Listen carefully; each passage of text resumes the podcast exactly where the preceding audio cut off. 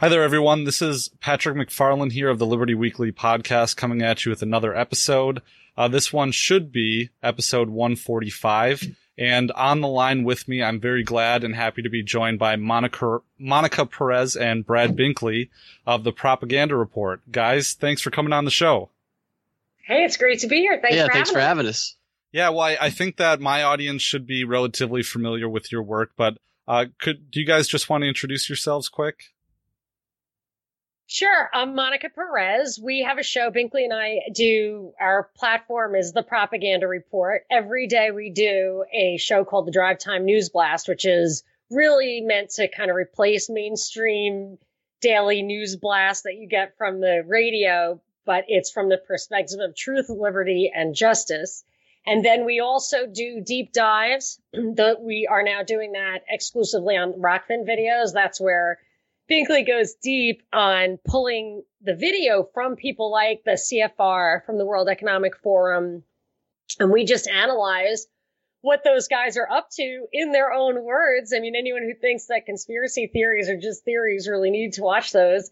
And then just on the propaganda report proper, we do a lot of interviews with just people we find interesting. So we have a lot of content out there. Um, but if people are interested, I think that the real unique thing is that we do a show every day that covers the news from a different, you know, pulls back the curtain on the propaganda. Yeah, isn't it? Yeah, and I'm Brad, and I, I confirm and agree with everything that was just stated. Which is a rare thing. That is not how our conversations normally go. Well, I, I really enjoy, um, as, as I said, you know, I listen to you guys a lot, but I really enjoy the dynamic that you guys have going. And is isn't it crazy the amount of stuff that is just open source? And y- you guys had, uh, James Corbett on a few, I think a week or two ago, maybe a few weeks more. It, it, it kind of all blends together. Yes, it was actually at the beginning of the quote pandemic, but it feels like it was just yesterday because actually, I mean, not a lot has changed. We thought we'd be on the uh, at the end, you know, that they told us we'd be at the end, but actually at that time we talked about how the they had been saying all along it was going to be 18 months. So from the very beginning, especially in that conversation with Corbett, we were on the same page, I think, on that one. Are, are yeah, you, and time definitely feels compressed through this whole thing. Totally. I was going to say, are you kidding that it was actually at the beginning? Yeah, it was like in April. Wow. yeah, that that that blows my mind. But um I the thing that's really struck me, I mean, I haven't watched mainstream media news in quite some time. I mean, I'm younger generation, but it's just so blatantly propagandistic now that you got to go to alternative media sources to really get any semblance of truth.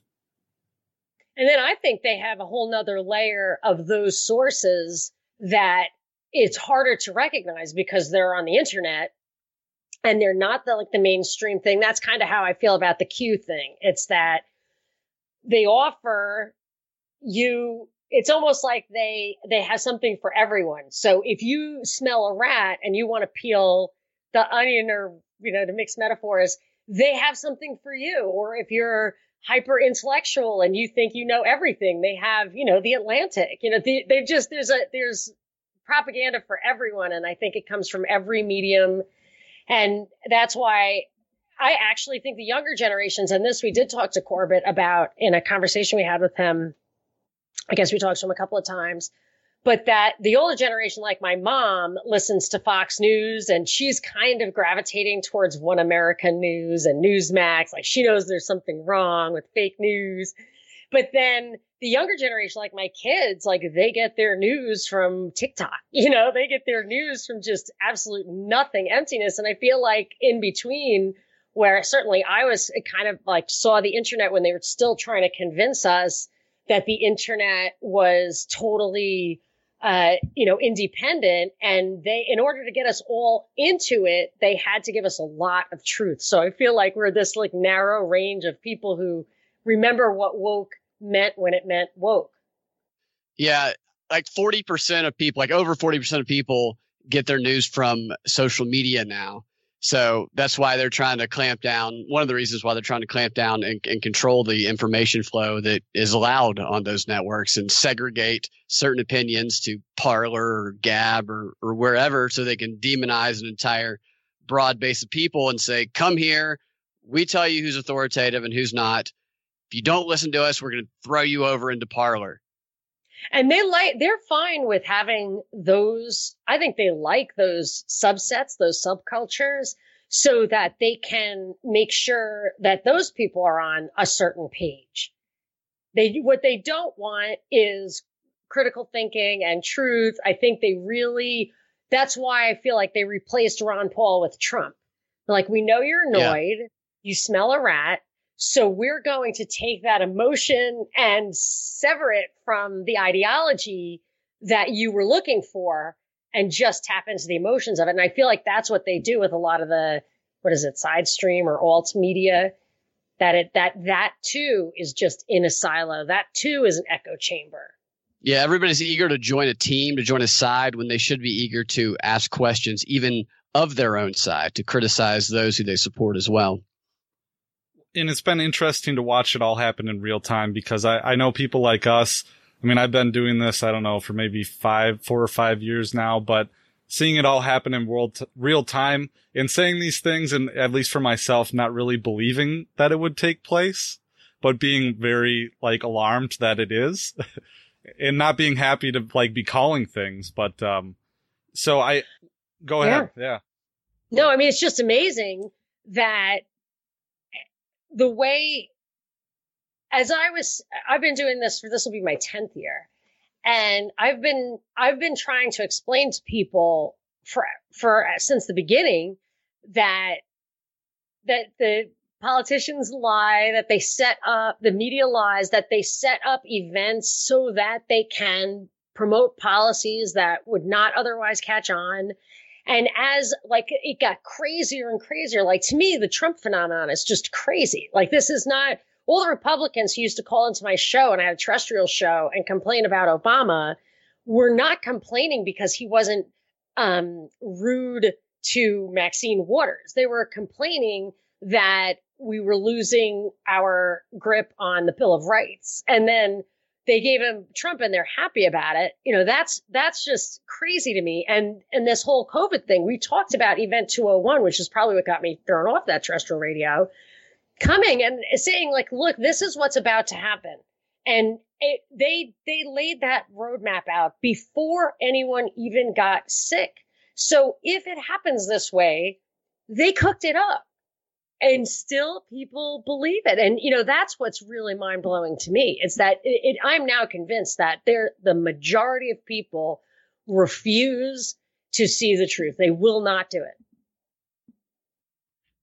Yeah. And when they're blinded by emotion they're not even in a, a mental state to do it. And it's easy to let confirmation bias make you think that you're thinking logically when emotion is kind of what's driving your thought. And I'm not I'm not claiming to be above that. I'm absolutely guilty no, of that. I think, no, I think that what they do, so we see Event 201 tell us about coronavirus, and we see all the great stuff that you bring from Brookings or CFR or the World Economic Forum. I've been looking at World Economic Forum white papers for years that start with how to shape the future of food, how to shape the future of tech, how to shape the future. You know, they talk about how they are planning to shape the future. What you probably don't see as much, although sometimes you do when you see Cass Sunstein write a book, uh, a paper about cognitive infiltration. And I've seen a lot, a, a slideshow on memetics, like how to use memes to change the culture. What you probably, and you can like stuff you've brought Binkley about propaganda and psychology. You can actually find evidence of even down to studies and everything where they are figuring out how to to manipulate people in just this way. I'm not saying people are stupid and emotional. I'm saying the level of manipulation is so sophisticated that they don't people don't even realize that what's in order is thinking and and that the media is so completely devoid of any uh, that their purpose is not at all to report things at all. It's simply propaganda and people just don't see that. And I think it's because they, this is a hundred year plan to make sure people can't see it anymore. Yeah, fake news gets criticized a lot, but that's because it's being judged as news when they're propagandists. And when you judge them as propagandists, they're doing a great job. If they're actual journalists, they'd be doing a terrible job, but that's not what their objective is. And Monica, you're right. They have over a hundred years head start psychologically, learning how to psychologically manipulate and far more well funded.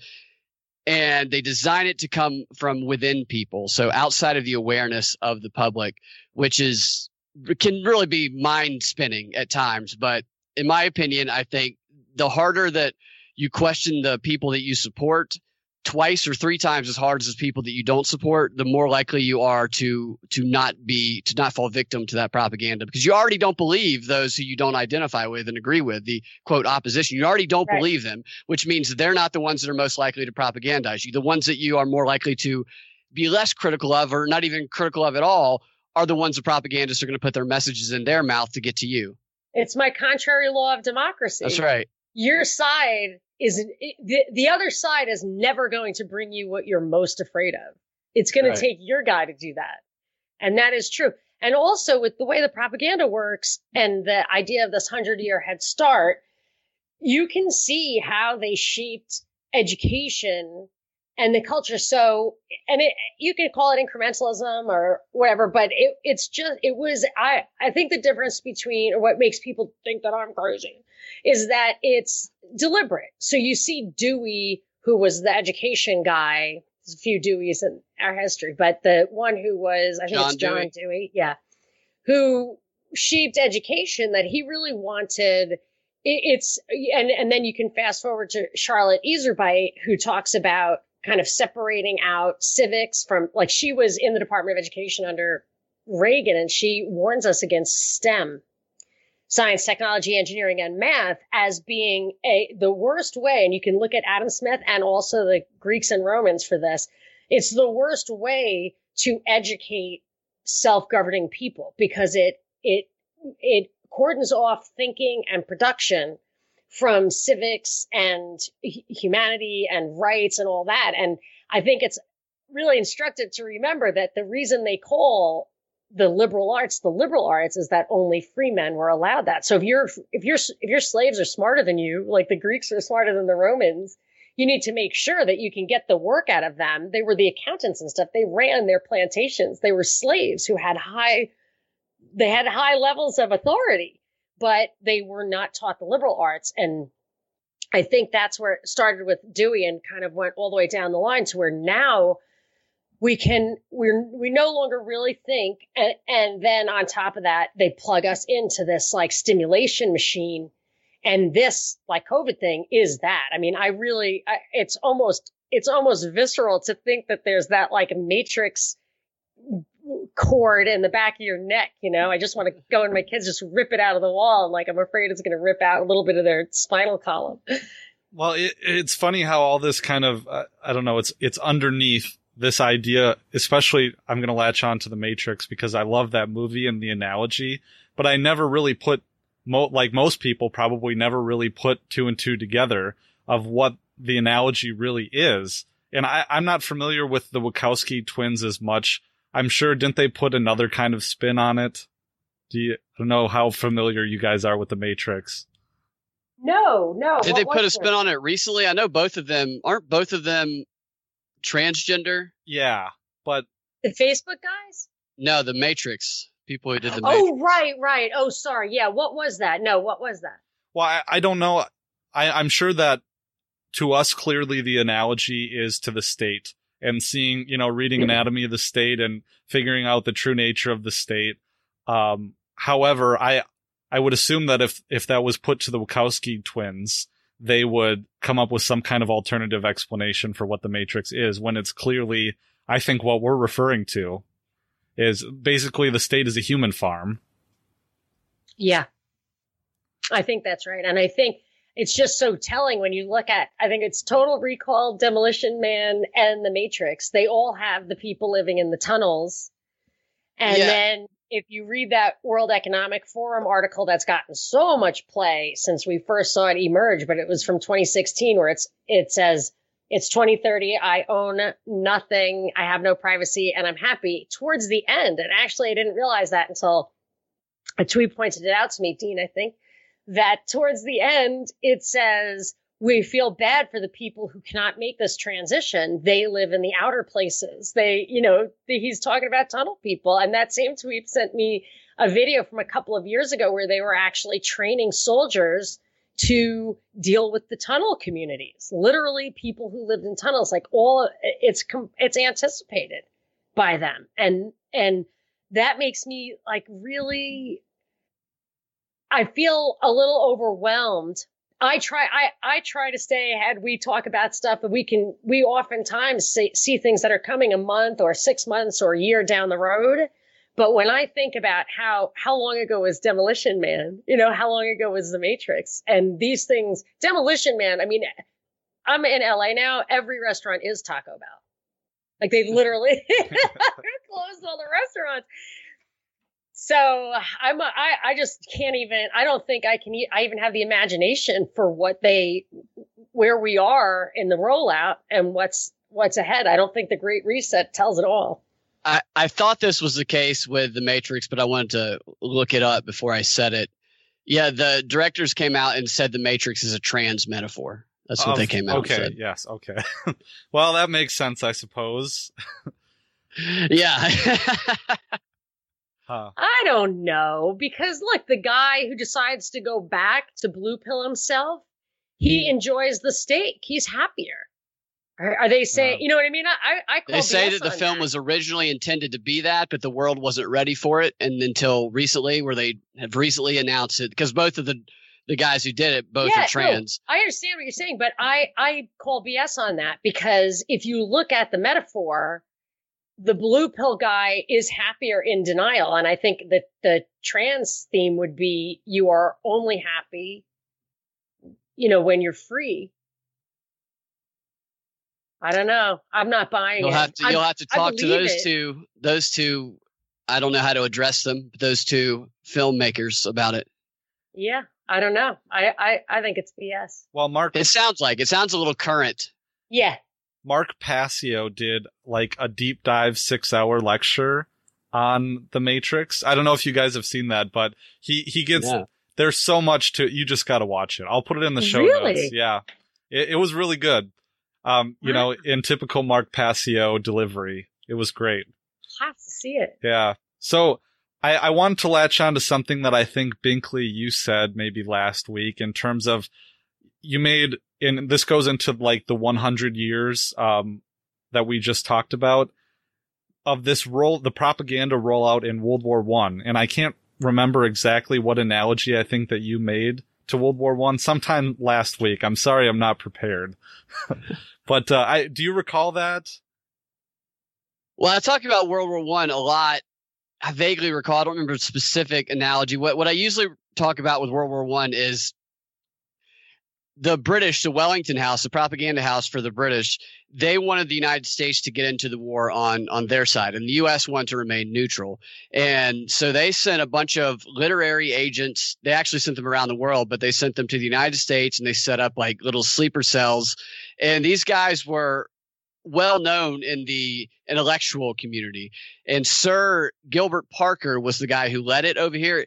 H H.G. Wells, he did this in another country. I can't remember which country he was the leader of it in, but we had Sir Gilbert Parker, and they targeted the the academics, the people who thought themselves intellectual, the celebrities, because they thought them to be the most gull not, gullible but the easiest marks because they could play to their egos. They could have a, a duke or a lord come over to their party and they would want to show that off to their friends. So they found them to be the ones that one wouldn't think that they would be able to be conned and two would be easiest to have their their ego manipulated with a celebrity that they recognize in the literary community.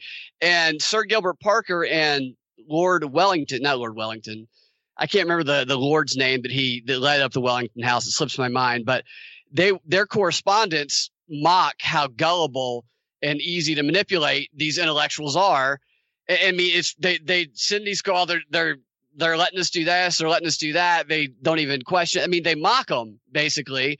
And here they are. If you go to an intellectual right now, it's the same thing. It's the same thing. Like people think that they have these certain positions that they're they can't be conned, and I think part of that is that they're training people to recognize quote disinformation, which is the most basic surface level uh, of propaganda, but it makes them feel immune and it makes them feel like, oh, I study this and I study that, therefore I know this. And I think it's the same thing going on right now, all over again. I don't know if it's the British, but I think that type of manipulation is, is going on. I totally agree with you. And I, it struck me because, and part of the reason why I wanted you guys to come on, not to promote, promote my own work, but it's like, I'm working on this documentary right now, doing a deep dive on World War One in the propaganda that rolled out, especially in Britain.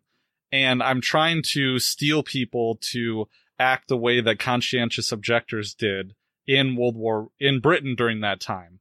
And there's so many parallels that I really, you know, my ears pricked up when you guys talked about it because it, it really is. And I, I got some quotes, some audio quotes from people who lived in Great Britain during that time talking about the propaganda campaign, uh, all the posters trying to get people to enlist. And That's awesome.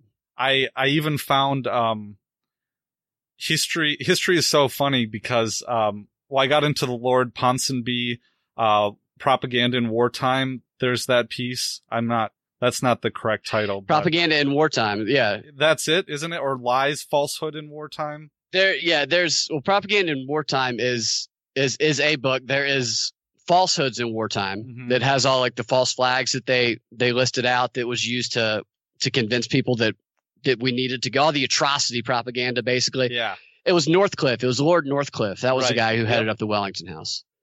It's funny because I saw one of the Miami Herald people who it might have even been the one Julie Brown who quote broke the Jeffrey Epstein story. And really, all she did to get that Pulitzer, whatever it was she won, is she actually covered up the most damning information and released everything else. So she lied for them to protect really the the Clintons, to be honest with you. But um, she had a quote of Lord Northcliffe in her in her bio. Is either her or one of her colleagues, and I'm I'm looking at this. I'm like, this person even know what Lord Northcliffe what he was? What his his job was to con America. And after the war, there was disillusionment in America because it was discovered that that that we didn't want to go to that war, and we got bamboozled into it by the British, who then just kind of swept it all under the rug. And they, I think they've been doing it ever since then, personally. Yeah, I would agree. Yeah. And it was also that in, in more recently, there was an artist who took old World War One propaganda posters and slapped masks and reimagined them. and so, I mean, that goes into to what you just said with Northcliffe. So that's it's like when they put they got Martin Luther King murals in Atlanta, and they put mask on them, and then they have the signs signs in people's yards and then they'll quote Martin Luther King or they'll say something like Martin Luther King I can't remember what the exact phrase was. They used one of his terminology oh I have a dream that you'll stay home and wear a mask. So just alter Martin Luther King quotes like he said that. Wow. Yeah I mean you you can't you can't make this up. You really can't. Yeah in it, some of the atrocity propaganda stories, I, they just sound a lot like what we're hearing and bombarded with all the time is this idea of, you know, oh, we're going to bring in a special uh, medical ship and park it in the harbor in San Francisco and New York City and set up all these and all the hospitals are overrun. I mean, in, in World War One, there were these in, I mean, have you heard any specific stories about that you've heard through word of mouth about people dying from COVID or people every yeah. single story I've heard like that, every single solitary one, the person was put on a ventilator. Yep. That's so same same for me. For yeah. me, and given that my brother was diagnosed with AIDS and had no symptoms whatsoever, and then they gave him AZT and he died, I'm like, ventilators are the new AZT. Same guy, Fauci. I've been noticing that also with the Trump administration is like they take these these deep state guys who've been through it all and like Bill Barr or Elliott Abrams and even Mueller.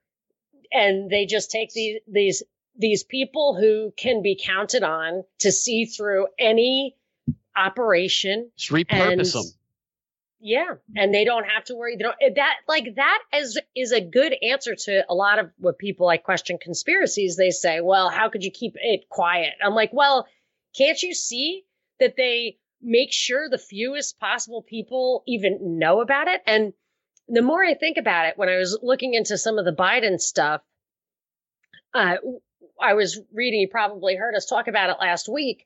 There was a list of, I'm going to say like 15 Democrats that that guy, Tony Bobulinski, told would be the contacts for phase one of this project that was a joint venture between a Chinese investment company and the Bidens. And on that list were several people who were running for president. Most of the people are in the news prominently every day this year. And the one person who really stood out to me on that list, the, I think maybe the only person of color was Kamala Harris. So I had thought, like, why would you pick Kamala Harris? She's charmless.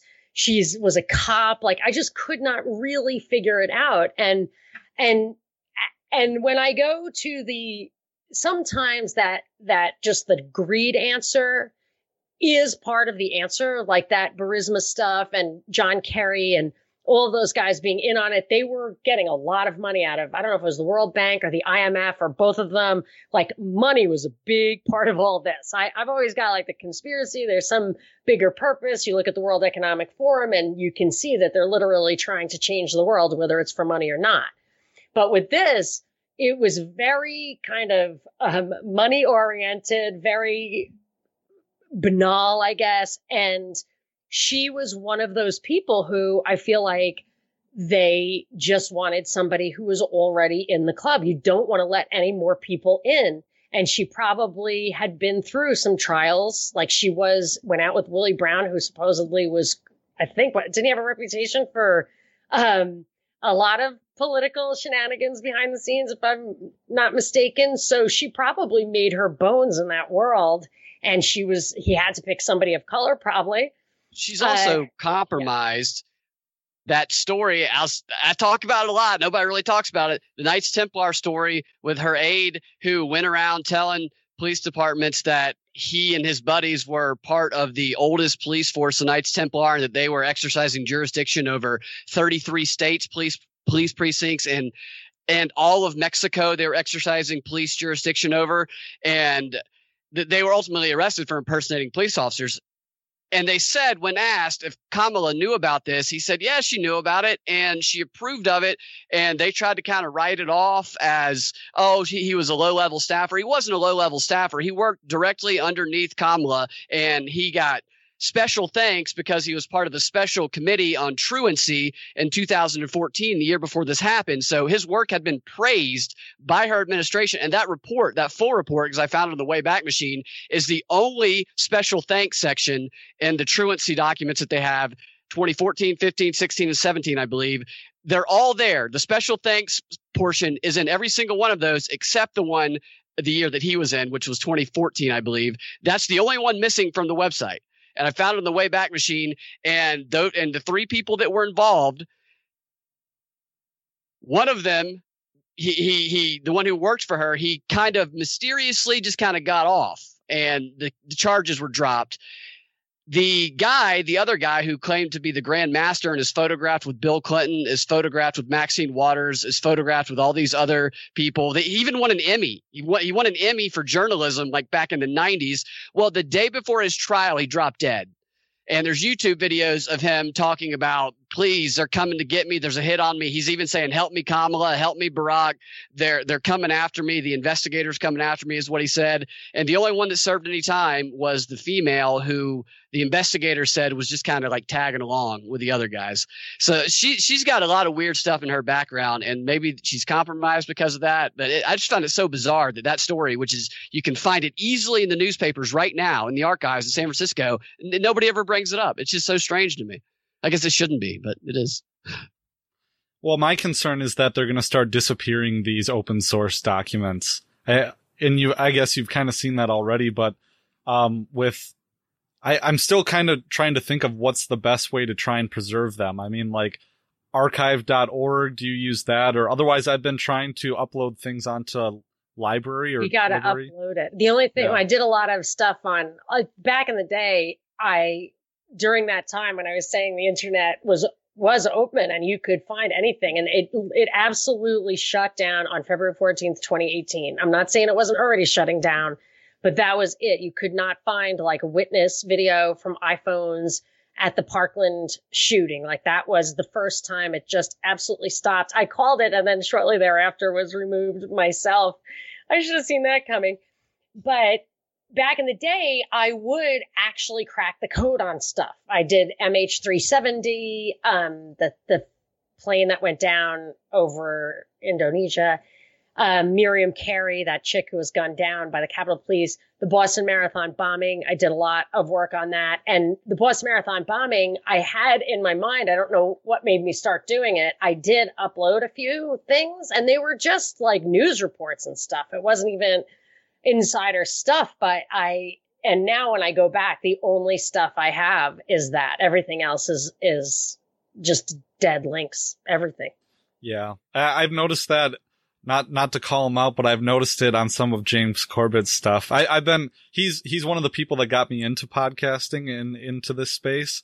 But some of that stuff, and I think that's what kind of shocked me because he's always been saying, you know, like save it, put it on a hard drive, put it on another hard drive, and then there's and some of his the, stuff is unavailable if you click through. Some of it, yeah, if you click. I mean, I don't know. He obviously has more resources than I do, but yeah. I can't even personally go back and restore, go through my WordPress stuff. I had so many articles and stuff that I would have to, even though someone helped me like save it, just to go back and fix the formatting and everything, it's just overwhelming. I can't, I there's, cannot. There's so much. I just gave up completely. And, you know, I don't even care anymore because there's, if people, how am I going to wake people up, right? People don't, the way to do it is say with the Boston Marathon bombing you have to you have to talk to somebody who saw it unfold. So my brother, I sent him an article and I said, "Does this sound right to you?" And I forgot, like he's not any, you know, he's not in the rabbit hole or anything. And he was like, "Well, yeah, the Tsarnaevs like killed those people in a drug deal and whatever." And I was like, "Oh my gosh, no, I can't even, I can't even get, I can't even put our heads together because you don't even realize that that's not a true part of the story. Like I was trying to dig even deeper than that.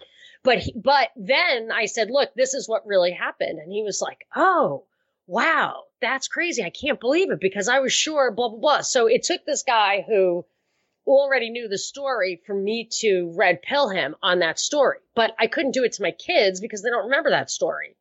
And then anything that they do remember, like the Parkland thing, that there that material isn't there.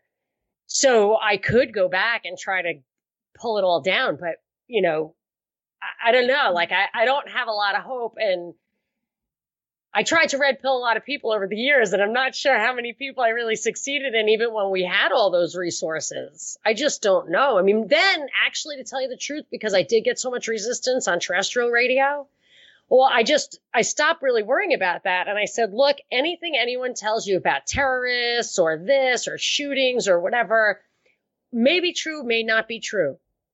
But you have to see they will immediately suggest that their policy, which will encroach on your rights and will violate the Bill of Rights, is necessary because the world is different now, because the founders didn't know about terrorists when, of course, they did, and probably more than we do.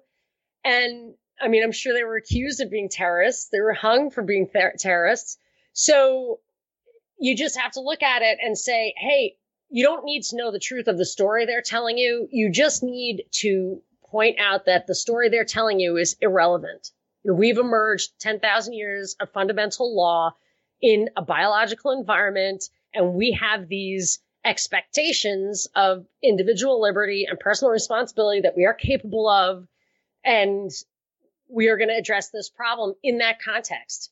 And, and nine out of 10 times, if the laws had been followed, then that would have answered the problem they're saying they had. So I stopped trying to restore all that stuff. I mean, I'm not saying I, you ha- it would be, I really like, especially the research stuff, the uh, medical research, when you find old, old articles about HIV or masks or what uh, uh, the earlier trials of coronavirus vaccines and stuff, that stuff is invaluable, invaluable. But yeah, I'm guessing that they that the doors will close on that as well. Yeah, the best place I've found to find deep dive information, really, other than the think tanks themselves, is is archives, is newspaper archives, and if they if those go away, then you're just going to be getting exactly what Google feeds us. And I think they are purging the Wayback Machine a little bit. They are. I've heard that they are as well. I've heard that too. Yeah, because you can see how many fewer hits you have, and yeah. They don't go far back. It used to be just jillions of like there was yeah. never something I couldn't find. And there's stuff there that I've checked from our old site that's not there on the Wayback Machine because I was looking for some of that Jon Ossoff stuff, and it's gone. It's not even on the Wayback Machine. I wonder if this is a this is a role for for listeners of the show to do. Is you know if you have time, go check the links, and if one of them's broken, shoot me an email or find the original source and relink it. I mean, I I think we all got to work together. Yeah, that's a good idea. And for me, what was most devastating is I used to take so many screenshots of pictures. I just had like hundreds of pictures, like Charlie Hebdo. you can see oh. you can literally see the cop not die, you know, like the bullet ricochet off of the sidewalk and the cop's still like begging for his life. And I mean, it's just a picture. You can't do anything. And that stuff's the, all the pictures are gone.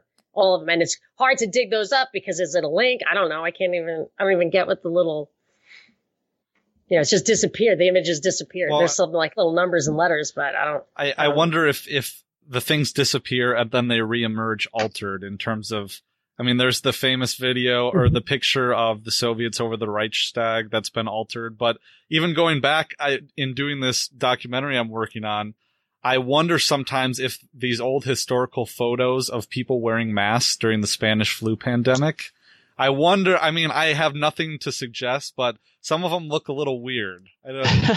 that's just my feeling. It's a good, that's a good question. Yeah. And if yeah. you look into the mask thing there, eh, I just, I just did a cursory search and I read one article that had this place in Ohio, a county in Ohio that had the lowest rate of Spanish flu, had no masks, and San Francisco, which is famous for the masks, had I think the highest rate of the flu. And you could say, well, that they had to do the mask because they had the highest rate of the flu. I think it was after the fact. So I always thought that thing about the masks. I said they probably knew they were probably trying to recreate all of it, the conflict, the increased sickness, the the the feeling of because when I look around now, it's so obvious that if you didn't see people wearing masks, you would just not be thinking about it anymore. Yeah. You just wouldn't be thinking It's a reminder. That. That's yeah. a great point. Yeah. And they had that anti-mask league of San Francisco back during that pandemic, and they've been bringing that up lately to to demonize people right now who don't want to wear masks. You know, there was the anti-mask league back in San Francisco back in 19. I'm I'm, I'm half surprised the Wikipedia entry for that is that the 1918 anti-mask league was a group of alt-right Trump supporters right. who opposed yeah, exactly. the mask. Proud boys. Yeah, pre pre Nazis, not proto, but yeah, proto Nazis. Yeah. It's hilarious. well, B- Binkley, you said that I don't know last week. I, I'm just, but you had said that if if you didn't watch the mainstream media, you probably wouldn't even know that COVID was a thing. And I think you said that, but I've been yeah, saying the Amish probably have like a zero infection yeah. rate. Yeah, yeah, yeah. And what it, uh, up at Lake Oconee, and my my brother hangs out up there a lot over the summer. He told me there's people he talked to had no idea what it was. It's wow. more of a very rural area. Yeah. had no idea what it was. That's crazy. What? Like straight out of Ozark, man. Yeah. I, that's where they filmed Ozark. Part getting a little hillbilly, yeah, yeah. I, have heard too. I don't know if I heard this on your guys' show, but I also heard that uh, there's a theory that the Spanish flu was not actually a flu and that it was just oh. pneumonia oh. caused by masks. Well, I don't I, know if it was caused by masks, but there's a couple or, of things that that there were articles. Of course, these are the kind of things you have to worry about disappearing. But two, actually, numerous different factors, but one, two big factors were they had just, aspirin had just kind of caught on and they weren't aware of the dosing. Aspirin, I think, is a coal tar extract. A lot of these medicines, so the Rockefellers were literally snake oil salesmen. And then they were petroleum, actual oil salesmen, and they were always looking for ways to use the waste because not only do you want to make money out, out of it, but you don't want to have to dispose of it anyway. So, like gasoline was a byproduct, a waste product of, I think, like lamp oil or something, kerosene. I can't remember, but gasoline was a secondary product of the petroleum. And I, so a lot of your kind of what they call Rockefeller medicine, these chemicals are their phar- you know, pharmaceuticals are chemicals derived from stuff that is not food for us. And that, and aspirin is one of those things. And they were totally, I don't know if they were reckless or ignorant or what about the dosing. So they would take triple digit numbers of what were called grains back then, which would be basically like taking a whole bottle of aspirin. And it would have such an extreme effect that that's why that supposedly is where, or one of the theories and things I've read is that like when people said she was fine, and I was watching Downton Abbey. I mean, I've watched basically anything I could get my hands on in during this past year with nothing else to do at night. But they were they said, oh well, that's the way the Spanish flu is because it was during that time. That's the way the Spanish flu is. You wake up, you're fine, and you're dead by the end of the day. And from what I read, that was from people taking the equivalent of a bottle of aspirin when you had like some slight problem. And then the other thing was, I think Binkley pointed out the bacterial pneumonia was a bigger killer than the viral pneumonia at that time. Yeah, and I think it was even Fauci that authored one of the articles about that, if I recall correctly. But yeah, but, it was found that bacteria will lead to most of the deaths. Yeah, and the, but the bottom line is, like with every when I go back and read historical stuff, anthropological stuff, archaeological stuff, when they talk about all these great pandemics that shaped the history of mankind, I it's like people dying. You know, if you if you dig in, you're oftentimes, if not always, find a ventilator. When you, these pandemics, you almost always find like malnutrition or overpopulation or monocropping or like some unex, you know, lead in the water, you know, something that you didn't know. They, they use lead drinking vessels, you know, or they didn't rotate the crops, you know, and then you have this revolution where they fix that problem. But whether you think of germ theory as like these germs come out of nowhere and they attack really healthy people, you know, that that they haven't proven. That's called germ theory. But the other theory of it being terrain theory can work with germs, but the underlying thing is you have these weakened you have a weakened condition. And so if it's bacteria, it's bacteria, whatever, you know, a microbe that can eat away at that soft lung tissue or you don't have the mucosa to keep it healthy or whatever it is, it's oftentimes a function of the uh, an ill underlying organism. And during the Spanish flu, it was hitting hard because of the malnutrition and the displacement of populations and everything around World War One. Think about the devastation of World War One. You would expect the weakened body to die or whatever. Bacterial pneumonia. I was just saying today, AIDS. I remember this now because I we watched my brother die that people they he had pneumonia. They're like, oh yeah, pneumonia is really like the signature illness of AIDS. but you yeah. know, when I think back, it's just a signature illness. It's what happens to you when you're sick. Your lungs don't function properly, and it becomes a habitat for those microorganisms. And I don't imagine the Spanish flu is any different.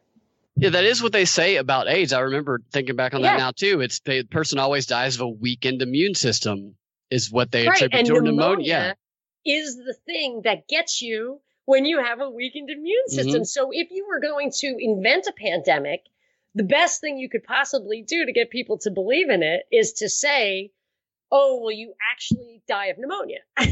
Yeah. and everybody, yeah. people are dying of pneumonia anyway. Some right. people die of pneumonia, even if they don't die of, I mean, congestive heart failure can make you die of pneumonia. And it's, it's just, just, so untrustworthy, the reporting on it. I mean, it's so untrust. Like we talked about earlier today, the story was largest single day number of deaths that exceeds that of 9/11 and exceeds that of D-Day happens to also fall on the same day that the vaccine has finally arrived. Those two just kind of right at the same time happen. It's just give me a break. It's it's it's a narrative. It's right out of a movie. And before I forget this issue with vents, this is, of course, anecdotal, but there's someone on our block that works at one of the local hospitals, and I think she's an ex tech. And she's been saying that since the beginning, all the doctors at her hospital know that putting someone on a vent in a condition like this is the kiss of death. Is I, what I don't know said. how they couldn't know that. I mean, I know that. My mom was on, What's on a the vent for a while. The speech, Binkley. They give you the speech. They do. They they pull you aside in some instances, and they tell you that you, they might not come off of the vent ever if they get on one because their lungs atrophy, and it's very scary to try and get off. The more, you, the longer you're on a vent, the weaker and weaker and weaker your lungs become, and the harder and harder it becomes to actually successfully get off of it. You have to do what's called these short breathing tests in order to wean off of the ventilator. And I've done a lot of research uh, on this because I would take these studies into the doctors because I could see that they were doing the the physical doctor stuff, but the psychological aspect of it they were not doing well at. And I showed them these studies that showed that the people who get off ventilators successfully are surrounded by they have a support network they the psychological factor is just as prominent as the physical factor in that the way you talk to them the way that you listen to them because they can't talk you can't talk when you're on a ventilator you have the thing in your mouth you probably have hospital delirium so you're probably seeing and hearing some Well, they- crazy things Give you drugs too. and the drugs factor into that as well. So it's a terrifying uh, experience for the people, from what I understand, from the experience that I've seen and from what I've read about. Just horrifying. You can't communicate to the world, and the things that you're hearing from the doctors is oftentimes they because you can't talk. It's easy to think that that you can't hear. So they'll just say things in front of you, like so and so is probably not going to make it another. Don't say that in front of somebody who's already terrified. Yet that And- stuff is happening. And when people are in this pandemic and they're being isolated by themselves, half of the the the prominent thing needed, the vital thing needed, this is this is following the science needed to survive is completely stripped away when you are by yourself, no support network, and no no people trained in the emotional psychological aspect of getting off of it. And I think that the drugs they give you when you're on that stuff have a bigger impact than you think. I mean, when you look at the Yeah. statistics for people who die of drugs being prescribed properly, who get side effects, it's called iatrogenic illness. And it's a major, you know, 25, 30% as the conservative estimates of how you get sick. And I had a minor, like I cut uh, the ligament in my toe. It's a very gross story, but it didn't hurt or anything. Um, I don't know why, but I had to get it sewn up and they put you under and they gave me like a bottle of, I thought, great drugs. So it was a very minor thing. I was on crutches for a long time, but it was basically minor thing. But for days afterwards, I felt really ill and I wondered, I was like, how can, you know, how, what is this? Is it, was it anesthesia? Was it, how can I be ill? And then I realized it was those damn thing, you know, whatever it was, oxy or something like, it just kind of makes you feel sick. And, Yeah. and it, it, and I'm not saying that, you know, they're just imagining that they're sick. I do not think that is the way to optimal healing. You know, that wasn't the way to optimal healing. Like as soon as I stopped taking them, I was, you know, back on my feet. I felt completely normal. And then you can eat properly, drink properly, get some sunlight, walk around. I just, I feel like they, once you head down that path, and then there was that article in April about they took people who over 65 who had COVID and of the group they put on ventilators, 97.2% died. And of the group they didn't put on ventilators, 26% died. And you could say that they separated the groups out perfectly, but then just take the groups that you know are absolutely positively going to die and spare them that agony. you know what I mean? Like it just makes no sense at any level. And and that's what I that that's when I start thinking that it's that somebody like Fauci and maybe not anybody else, you know, maybe not not too many other people, but somebody like him who Kary Mullis, Binkley was telling us about, and I'd read it myself too, called out by name over the bad medicine that surrounded the AIDS protocols and the fact that Fauci was the one who led the charge on getting everybody AZT, even though similar to ventilators, it was considered a last resort treatment. And when you make that same mistake twice and you get promoted for it both times, I have, it, you know, it makes me think of the, the power as being way more sinister than anybody, you know, it just, it's uncomfortable to even think that way, but it, it's, there's no way around it. you make a good point about the drugs that they prescribe. There's conditions, at least this was the case when my mom was in the ICU, is these conditions you have to meet before you can attempt to wean off the ventilator. And the more drugs that you're given, the harder it is for you to meet those conditions. So if you're given pain medication or some other medication to to calm everything, that's going to affect your blood pressure, your your heart rate, everything. And if those things aren't in the right spot for a, long enough period of time, then you you, know, you can't even attempt to get off the ventilator. So the first part of it was okay have to go a certain period of time without taking this pain medication or, or whatever the medication was but the problem is that they do get overworked in some icus and so I'm not blaming them. It's chaotic in there sometimes. And their solution, if somebody is just in a lot of pain or if there's an issue, is to just give them morphine or give them some sort of medicine, which sets everything, the timeline for everything back. And the timeline of getting off a ventilator is crucial. It is it is crucial because the longer you're on it, the harder. You know, they give people morphine when they go into hospice. Yeah. You know, that's what they give you because it isn't it isn't a healing thing.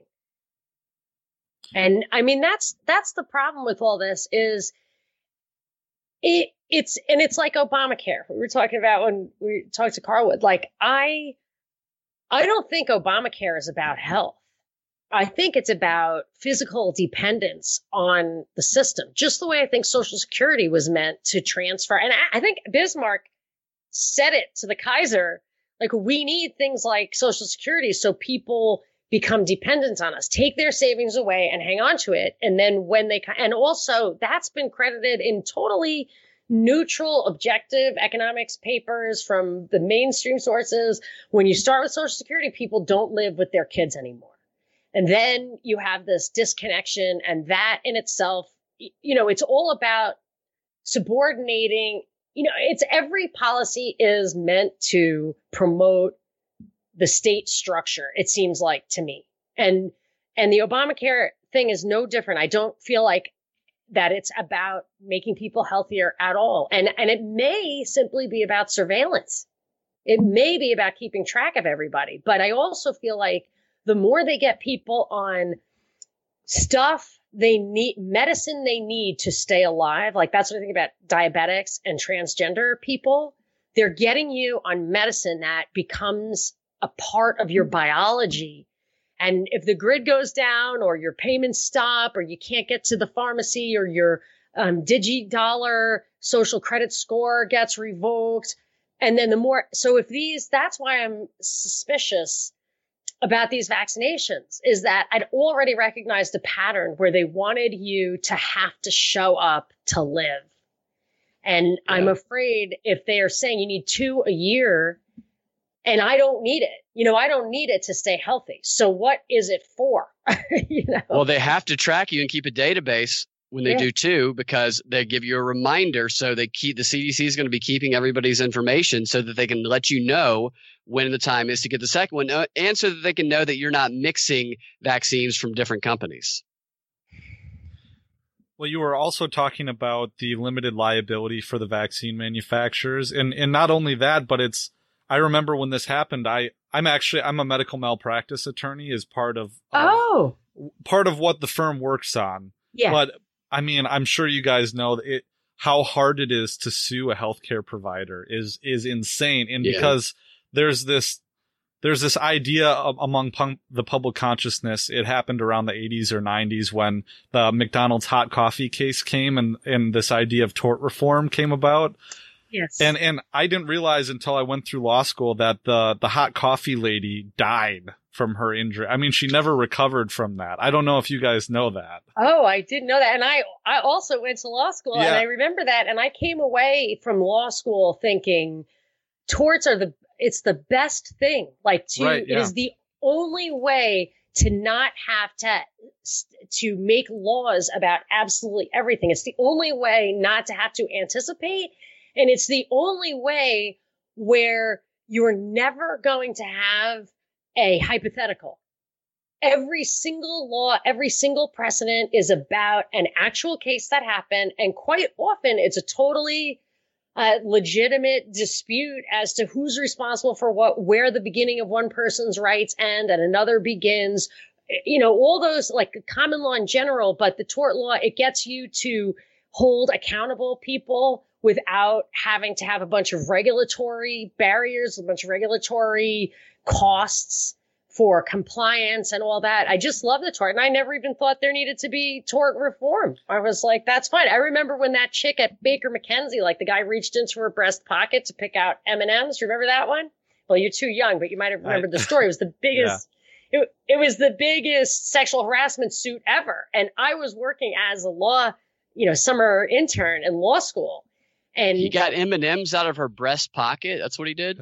That was, yeah. And and she won. And we were always taught, like, so I also went to business school and we were taught if you're going to sue somebody for that, you better be sure you're going to win because you're never going to work again.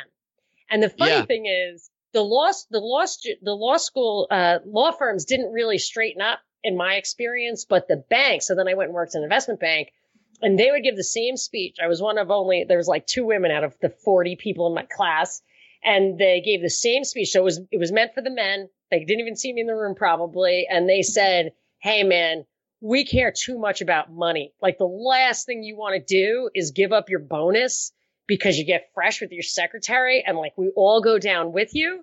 And they were hyper vigilant. They were huge a-holes, but they were hyper vigilant about that because they did not want to have to pay. And I, I'm you know, the sexual harassment thing, it gets a little like if a guy owns a 7 Eleven and he wants you to sleep with him for the $8 an hour job to run the cash register and you actually do it. I mean, you know, whatever. That's like between you and him as far as I'm concerned, but it's unlikely that's going to happen. But when it starts to get to be corporate and they make assurances that if you work here, you will not be harassed, you know, then it, then I can see how that stuff has some value but I but I always thought, I mean, it really keeps people in line. It's not complicated. It gives you personal empowerment. I like it. I I do too. I think it's a great solution, but what the way the state has come in and bastardized uh, the common law. It's I I had someone on. I was just talking about this. Another attorney friend of mine. He was talking about in Kinsella said this too, is that what the state does is they've taken the common law and they've made the common law revolve around statutory law. So the common law, it's a string of decisions based off of judges interpreting a statute. And I like, so for instance, like in Wisconsin, they've, they've, a few years ago, they changed the definition of informed consent. The standard of care is not what a patient would want to know about a given procedure. It's what a doctor would normally tell a patient. So yeah, it, medical malpractice is the thing that makes me crazy because it's about the standard, the standard laid down by a totally captured industry group, right? So right. you can yeah. you can you can't get sued for doing terrible things that the AMA recommends. Yes. But you yeah. can get sued for doing smart things that have a 90% chance of working if one in 10 people it doesn't work for. So that just results in terrible medicine. And, and let me just bring up a different thing for a sec on the same lines. And I, oh, I try to make this clear to myself and I'm not sure I always thought it through right, but there was a case. It's a big Baptist church, which I think is there just to create problems. I forget the name of it because of the W.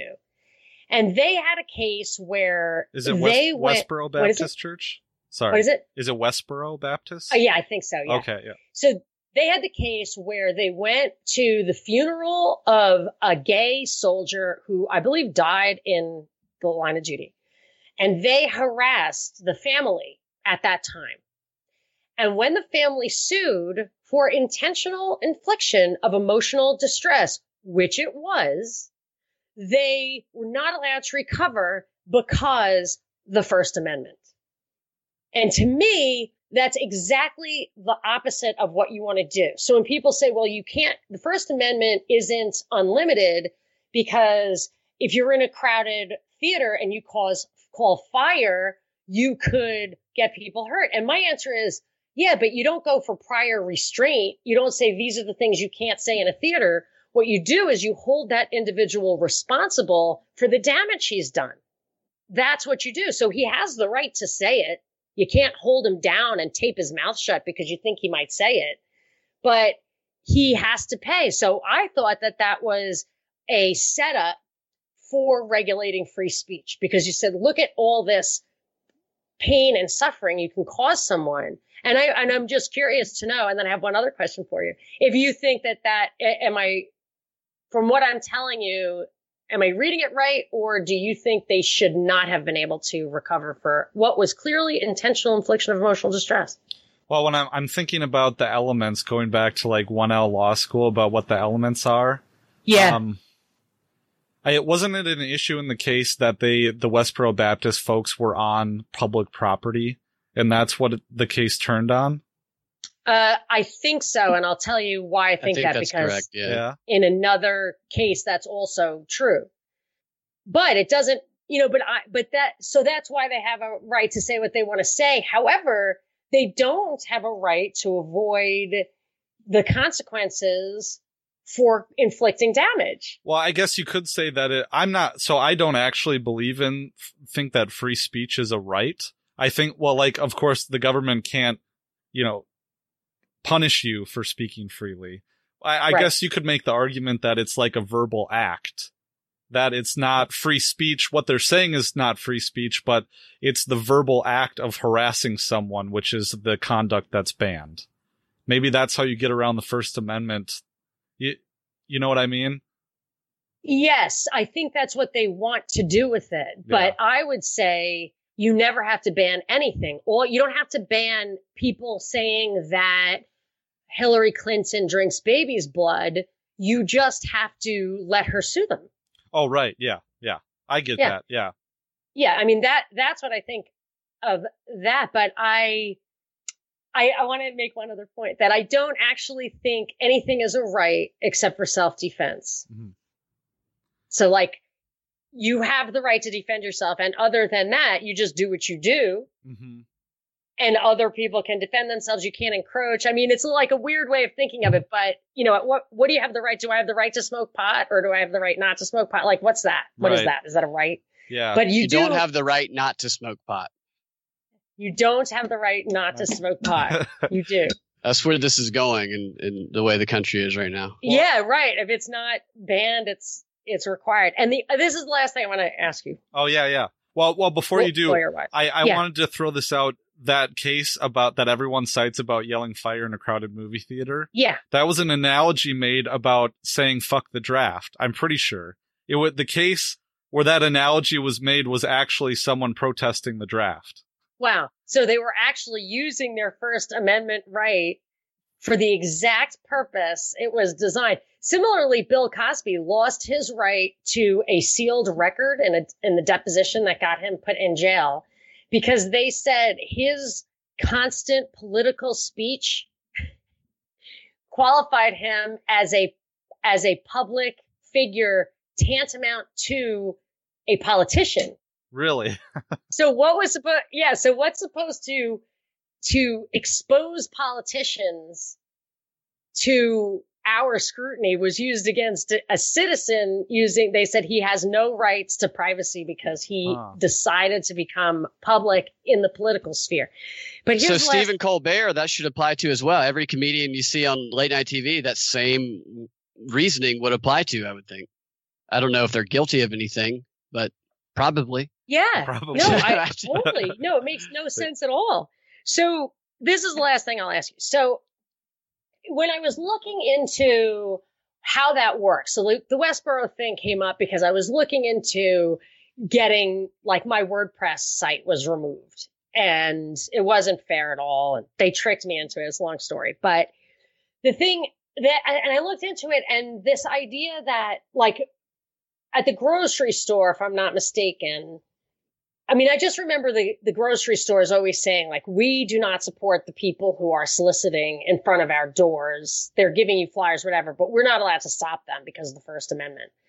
So I went in and I found, I think it was like some fairground or whatever, where that case, like where that precedent was set. And, Uh, or it was a fairground and then another one was in a parking lot. And the idea was that those places requi- relied on calling the cops if things went wrong. Therefore, they were effectively public. And so you had rights as if it were public property, which is complete crap. I don't agree with that. And it makes me just not want to call the cops, which, and I, I would sign something to say, I'm not, you know, I, we don't call the cops here. And then of course that gives you a two tiered society, you know, like a third world worlding kind of society. But I was thinking that for Twitter, surely Twitter and WordPress and Facebook rely on patents that are protected in the courts with patent law, with intellectual property law. If they use our legal infrastructure to protect the platform, which that's not even to start by saying it is a platform whose essential nature is speech, unlike Publix or a parking lot or fairground, is it it is now has a monopoly on the public space. Like we've been forced onto it. Like the government has shut down the public spa- space. And these things, which have not only been fostered by technology, contests and stuff that are paid for by DARPA, all that, even, even outside of that, they rely on patents that are protected through the courts. And if they don't want to be, if they, if they want to give up on those patents, okay, then maybe you know, if they want to give up on all protections like that. But I, you know, I just, I feel like there's something really hypocritical about or inconsistent about the fact that you can hand out political flyers at the grocery store, but I can't make political speech on a political platform that's protected equally. And I, I never, you know, I never heard anybody talk about it that way, but I can't, I can't think of, you know, I can't think of how you're allowed to do that at the grocery store, but not on Twitter. They used to have these free speech zones on college campuses. Maybe they still do. And I remember when I was in college, there was a guy who would just come to the free speech zone and just shout the most vile things. He was preaching, but in his preaching, he's calling people fat whores. He's calling them promiscuous. He, he's every insult you can think of. He's just shouting at strangers, and he's allowed to because he's in the free speech zone.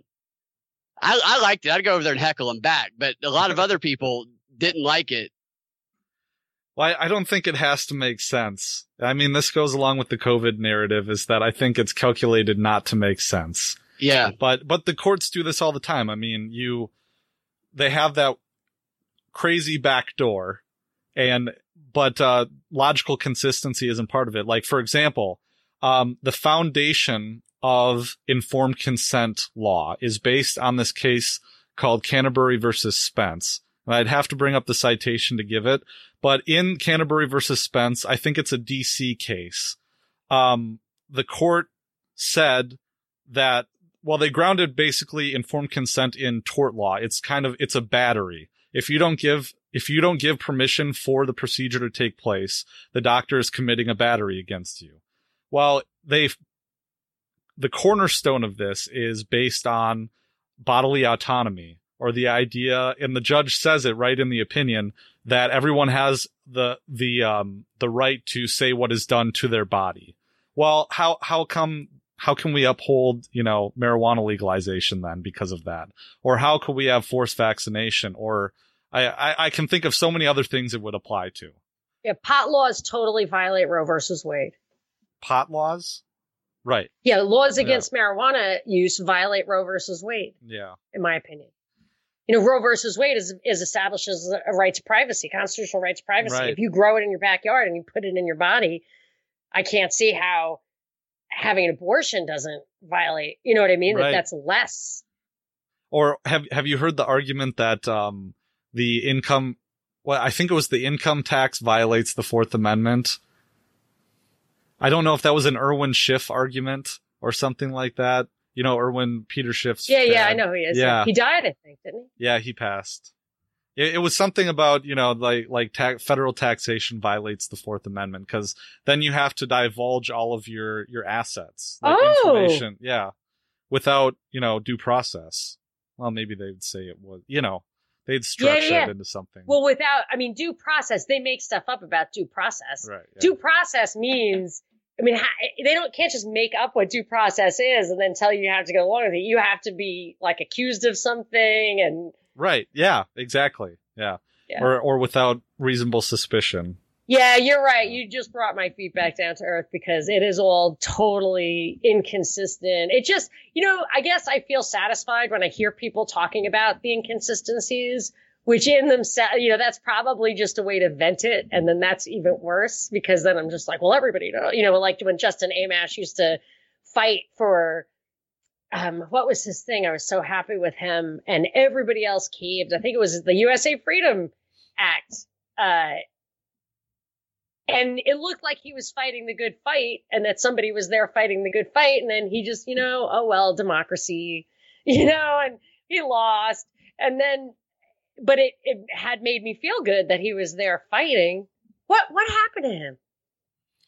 I don't know. Eh, I don't know about him long enough to to have an opinion one way. He's he's a blue pilled libertarian. I mean, I don't know. Yeah, he used to though on his Facebook page explain the constitutional background for every one of his decisions. Oh, did he? And yes, and I used to go to it. I used to go all the time. And then like within a short period of time, he decided that Trump should be impeached and that he was Russia an independent. Yeah. And then, but, but then he stopped putting the constitutional basis for his decisions on his Facebook page. I don't care about oh. the other stuff, but I just. It was very, very drastic. Yeah. The change. So somebody probably like got to him. Somebody probably compromised him in some way. Yeah, I, I was. And I say that stuff. People think you're crazy when we talk about compromising. It's in the CIA manual. They talk about compromising people, strategies, manipulation, deception, uh, getting leverage over people. That that is that they are trained to do these things. Do you do you have a link to that, Binkley? I, have. I've I wanted it. Send you a link later. If you, one of them is I think it's called the one of them is the OSS morale manual. That's one of the older ones. Field field guide morale manual. Another one is the more modern ones I'd have to find, but if you go to the CIA's website, they have all these manuals on oh, there oh, too, sure. and okay. you can look through the different operation manuals. But I can find you a link and send it to you later. Well, on. of course, it's all open source. I mean, that's just how it is. You just gotta open your eyes and look. Yeah, it, that is so freaky to me. It it it makes me wonder if there it's like the great reset which was preceded by the fourth industrial revolution and all the other stuff that they always wrote. And i just i wonder what they're up to. Are they laughing at us it's like the report from iron mountain which i've been talking about a lot lately because it's like as real as the matrix or demolition man. It's just absolutely what's happening right now. And the book opens it's supposedly i don't know if you're familiar with it but it's supposedly a, a book that is a roundtable discussion or conference where they tried to figure out if there was a way to keep the hierarchy in place without the constant threat of war, because people might not believe in the threat of war once nukes were a reality. And people have sworn that it's real. Even if it's not real, it's real enough. But in the opening, in the introduction, it said, look, I'm not even revealing anything. I was in these meetings and I'm writing this. Uh, we weren't even sworn to secrecy because the thinking being if it's if it's secret and it gets out, it's even more damaging. But if it just gets out, people aren't going to do anything about it. And it was on the New York Times bestseller in the 60s. Everybody knew. Yeah. Well, it, one one people one person that it's this whole situation has kind of gotten to is my mom. And my mom's a very intelligent person and she um I don't know what it was. It, it, just all of a sudden a light switch seeing everything happen, but I'm trying to can like bring the same logic to the terror war and say, well, do you think this, this didn't all just start now? And I, I'm seeing how uh, effective that's been. But and I, the drug war, you know, the drug war might be even more informative because when you look at Gary Webb or you look at the Iran Contra thing, if you look at Mena, if you look at all that stuff, even Operation Fast and Furious had to do with that. You can say, look, they're the ones scaring us about the drugs and the, the drug dealers, and they're in league with them. And that's also true with the terrorists. And I think it's also true with the Event 201 thing. Yeah. Uh, and it, it's all, it's all out there too. I, I remember when I, I, coincidentally, I just had Scott Horton on to talk about Iran Contra, and that's going to drop right before this one drops. Um, but oh, um, oh, great! That, I can't wait to listen to that. That, that was a good one. We did like and explain like I'm five because I'm really new at this foreign policy. but um, I read um, I, I I was amazed by how much I didn't know about recent military history, and I, I read America's War for the Greater Middle East by um, Bacevich, Colonel Andrew Bacevich, and it he just lays everything out, all this mainstream media that it blew my mind to find out that we were in league with Saddam Hussein in the 80s. And I, I mean, just that was one thing. And, and Osama bin Laden in the 70s. Right, and the Mujahideen as well. And that blew my mind. I mean, it just. It's all in evidence. It's all documented. Yeah. And then, and then you'll lay that out. And you know what they say? Well, then we lost control of Right. it's like, really? Is that really what happens? Then why don't we have a rule where we don't ever sell weapons to anyone? Yeah. Okay. Can we just do that? And then we don't have a problem, right? It, well, like I was saying, uh, the everything it's all calculated to be as confusing as possible. I think it, that just adds to the the whirlwind of it. But I didn't know that World I didn't know that World Trade Center Building Five or was it seven? Seven. Seven. That seven had collapsed until 2017, 2016. Yeah. I didn't know. I didn't but. know. I I was not red pilled until I think 2013. Yeah. So I didn't know. I used to, I was on the radio and I would say, it's not like I think 9 11 is an inside job. I just happened to like investigate the Boston Marathon. And then actually it was the Boston Marathon bombing. I was like, well, if they did that. you know? That's funny that you questioned the Boston Marathon bombing, bombing before 9 11. I might have just because I was unplugged. Like I've always hated the news. Like I was years into my WSB show before I could even think about the news every I would read the news the day before and just pick something. And then this was one of those things and I was like, wait a second. This this story doesn't make sense. Yeah, but I didn't never really dug into anything. And I'll tell you, if I didn't have that show, I don't think I ever would have dug into any of this stuff. None. Zero. I, I don't know what would have woken me up because I hate the news. It takes the news you know, this stuff doesn't exist. It's all, it's, I mean, people die in these false flags, but it is. It's just all screens. And then I go like way like the rabbit hole inside the rabbit hole, and I'm reading Ted Kaczynski, yeah. and you know I'm like, all right, I gotta just I gotta learn how to grow stuff. you yeah. know and then and then i realized that i was born in brooklyn and i'm getting old and that's never going to happen and then i just make a cocktail well it's it's it's crazy how one event can totally change like i was into ron paul okay i was i was like a Young Americans for Liberty kid in 2011 and 12, but I wasn't an ANCAP, you know, and then I had a roommate who just happened to, uh, listen to Stefan Molyneux back in 2011 and introduced me to him. And then all of a sudden, I mean, but if I hadn't met him, I probably would have never gotten into this. But, uh, Brad, what was your, your kind of origin red pill story?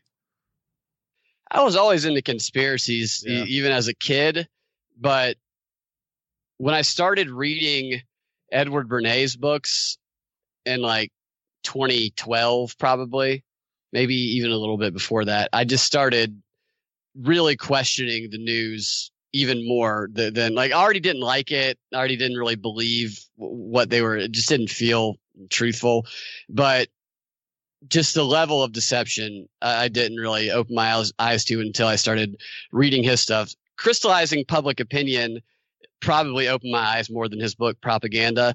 But from there i read engineering of consent and then i started looking at all the footnotes and and all the the other books that he cites. I started reading all those and then reading about world it's war one and then you just yeah it's never ending. It's just like wow everything's yeah. everything's made up. Nothing's real in history anyway.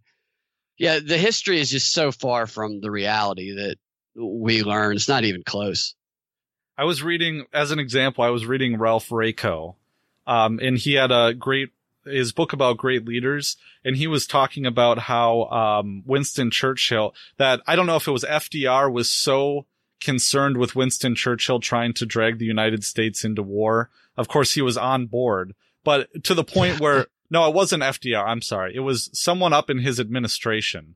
But they were so worried that he was going to drag the U.S. into war that they were inspecting U.S. ships coming into port thinking that Churchill was going to plant a bomb on one of the ships and say, I'll have to send you the, a screenshot. Well, after the Lusitania, Right. I think that was a Churchill plot. Yeah, yeah. But I, I don't, I can't remember the context. Of course, FDR wasn't, you know, he See- wasn't avoiding war, but Well, I if you read Backdoor to War, it has all the State Department documents that I, I think point right to Raico- FDR getting us into that. Raico got into that in this. Oh, book, too. did he I'll, get I'll send you the. But- yeah. Now that you mention it, that's we know that we know the thing about the Lusitania. There is documentary evidence, maybe not directly pointing at Churchill, although I think there is, but we know what happened there. And then I read a book. Um, it was so old, it was actually like a little or like kind of offensive.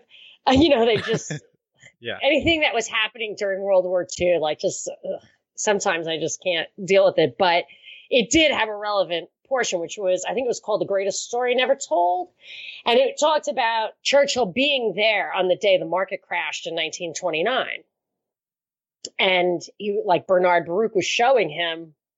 Look, check it out. You know, look what's going to happen. And that's how I was reading.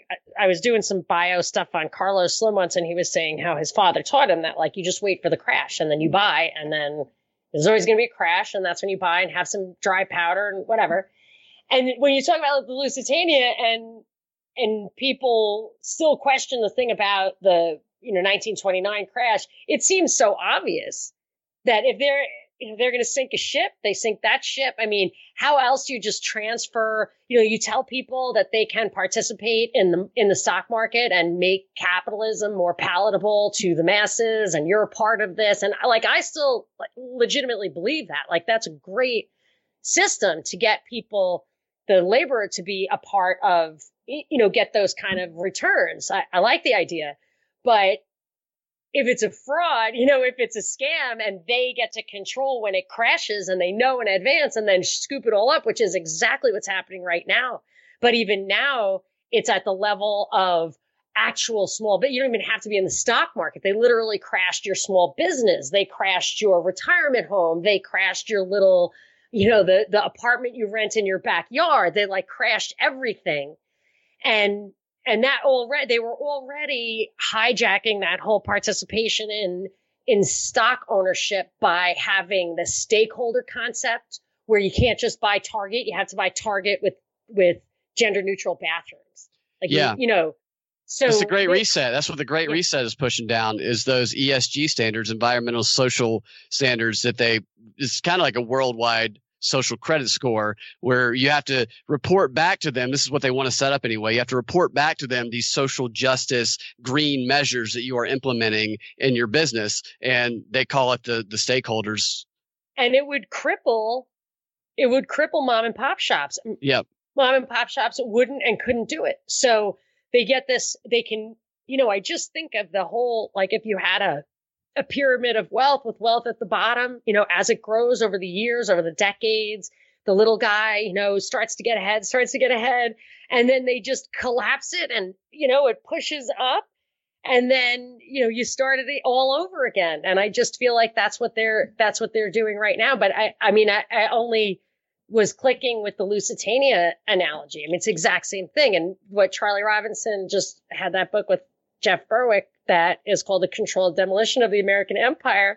And this looks so similar to the 9 11 controlled demolition, but of the economy. And they wrote that book before this year, which is funny to me.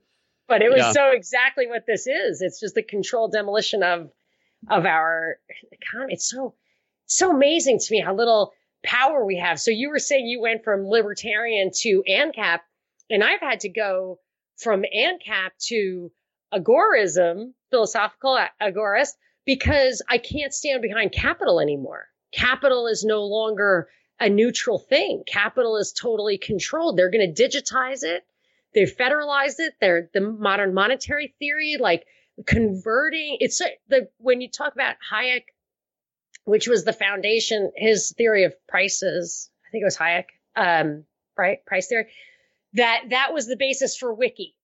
That that all information can flow through a single point in a certain way. So, like the the theory of prices is that the pencil only gets on the shelf if five cent if it can get there for five cents because that's all people are going to pay for it. And every single transaction adds information into the system And uh and it's so it's so great. Like I used to say cost accounting is the source of all surplus wealth.